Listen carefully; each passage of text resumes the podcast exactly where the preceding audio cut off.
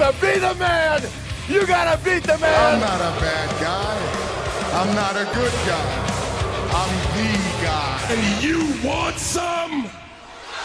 Come get some. You've tuned in to Wrestling with Ruben. You're listening to Wrestling with Ruben. Uh, I'm Ruben Jay. Here, your host for this week's episode. Uh, make sure to hit me up on Twitter and Instagram at the Ruben Jay. And uh, subscribe to us on YouTube, youtube.com slash multimediamouth.com. We're going to dive into the WWE Superstar Shakeup here in a second. And coming up, after we talk about the WWE Superstar Shakeup, we'll be talking about uh, Impact Wrestling, the good and the bad surrounding that company. So let's go ahead, let's dive in to the Superstar Shakeup here on Wrestling with Ruben. So, with the WWE Superstar Shakeup just a few hours away, essentially 24 hours or less, beginning on Raw, I thought it would be appropriate to analyze a few names that I think should be traded from Raw to SmackDown Live and from SmackDown Live to Raw. So, first, I want to say that I don't think AJ Styles should move off of SmackDown Live. I think AJ Styles should stay on SmackDown until he retires from the WWE. I think he is a staple on the SmackDown brand. Second, I think that Daniel Bryan should get the John Cena treatment and be able to move back and forth from Raw and SmackDown on his own. I think that Daniel Bryan is bigger than a brand, bigger than Raw, bigger than SmackDown, and realistically, I think Daniel Bryan is bigger than the WWE as a whole. Let me know what you think about that in the comments down below. But let's go ahead and talk about who I think should go from SmackDown Live to Raw. So Randy Orton is a name that comes to mind when I think about people who should go from SmackDown over to Raw. Orton has been stale since the original WWE draft in the summer of 2016. Orton has had his fair share of main events and championship runs, but they have all seemed to fall flat. His most recent run was with the United States Championship and ended at WrestleMania with a loss to Jinder Mahal. Orton should be used on Raw to make superstars go higher up the card. I think Orton is a great utility. I think Orton having his part time, you know, couple months on, a month off schedule, I think would work well with Raw, give Raw a little bit more freshness. Uh, if anything, I, I think Orton should be somebody who should also be allowed to go back and forth as he sees fit. But I think if that's not going to happen, definitely move him to Raw. Now, Mike Kanellis is somebody who hasn't been on WWE TV in a little while. Uh, Mike Kanellis debuted to some major fanfare at Money in the Bank a couple years ago. Uh, with and, and, by the way, one of the greatest theme songs in WWE currently. Uh, but then he disappeared due to injury and substance abuse rehab. Kanellis uh, and his and his wife um, Maria just had a, a, child, so he should be returning soon. And I think Kanellis can be a big player if given the right push on Raw. I can see him chasing Seth Rollins for the Intercontinental Championship while also trying to help get some of the other superstars over. I don't see Kanellis as a main event superstar on either Raw or SmackDown. I think Natalya should go over to Raw. She is a veteran women veterans women's champion, and who I think can really help boost the Raw women's division. I think giving her a championship run would be good for the Red brand. Can you imagine seeing her going head to head with Sa- Sasha Banks or Bayley on Raw? I think it would be absolutely incredible to see Natalya on Raw. Now, Chad Gable and Shelton Benjamin moving over to Raw creates a couple really cool opportunities for the Red brand. With Jason Jordan probably returning sooner rather than later, I believe Jordan can possibly try to reunite, re, sorry, reunite with Gable or even have Benjamin try to bring the two together and create some sort of stable. I think that this would also give the tag team uh, division on Raw a fresh new start, as well as give Gable and Benjamin a chance to live in a fresh new environment. All right, those are my thoughts on who should go to Raw. Let's talk about who should go to SmackDown. Uh, going to SmackDown uh, under my analysis would be Jeff Hardy. I'm not sure what the WWE has planned for Jeff Hardy. Matt Hardy is doing his Woken gimmick, so I'm not truly sure what Jeff can do. However, I don't think that he should be a part of that gimmick, at least not yet. I think that if WWE wants to give Jeff and Matt Hardy room to breathe away from each other, you send Jeff to SmackDown and have him in the mid card to main event level run. I think Jeff Hardy would challenge, eventually challenge AJ Styles for the WWE Championship, and eventually have a run with the United States title as well. I think Jeff Hardy would boost the United States Championship level wrestlers pretty well, while also giving AJ Styles an opponent in between some of the bigger name challengers. So Jeff Hardy would definitely move to SmackDown under my analysis. Now, Roman Reigns, uh, I would definitely send Roman Reigns to SmackDown for a couple reasons. Number one is it gives Roman a chance uh, it gives Roman a reason really to turn heel without really turning on anybody. WWE for years has called SmackDown the B brand, and sending the big dog to the small yard would give him a year or two of being able to be a hardcore heel while shitting on the brand that he is on. I think that if you give Roman a chance to be heel on SmackDown, will not only boost the viewership to SmackDown, but also give Roman Reigns a chance to breathe uh, without having so many other big name stars on Raw, and will give him a chance to grow as a competitor.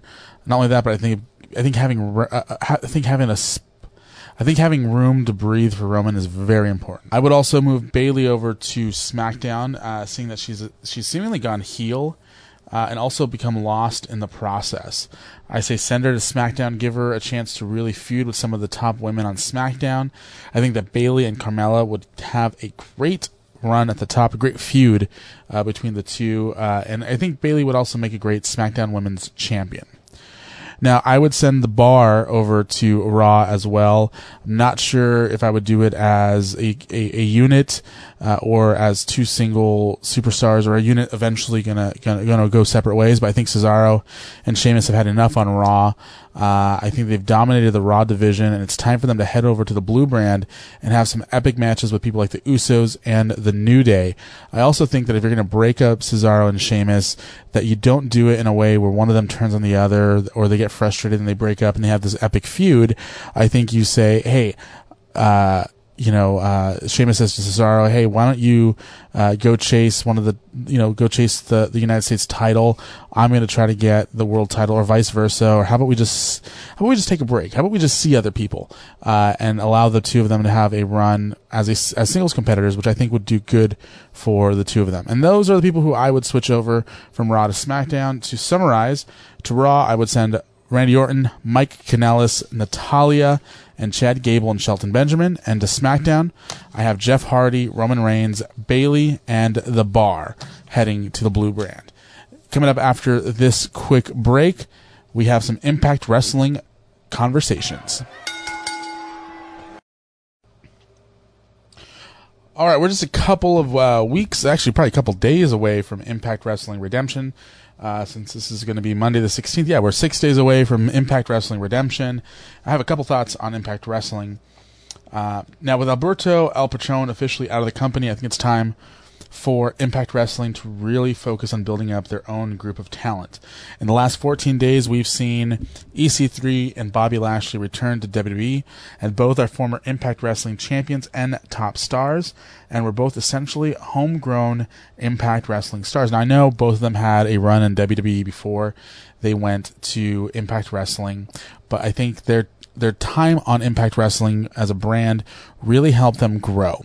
So if I were Ed Nordholm and the creative team over at Impact Wrestling, I would definitely like be telling myself, let's focus on on on pushing Austin Aries. Let's look at some guys off the indies who we think will be uh, big names and people that we can really uh, run with. I mean, people like uh, Marty Scurll or uh, you know, God, I'm not that familiar with the, the independents to be honest, but I mean, they need to do something. They need to bring somebody in to Impact Wrestling who they can build around.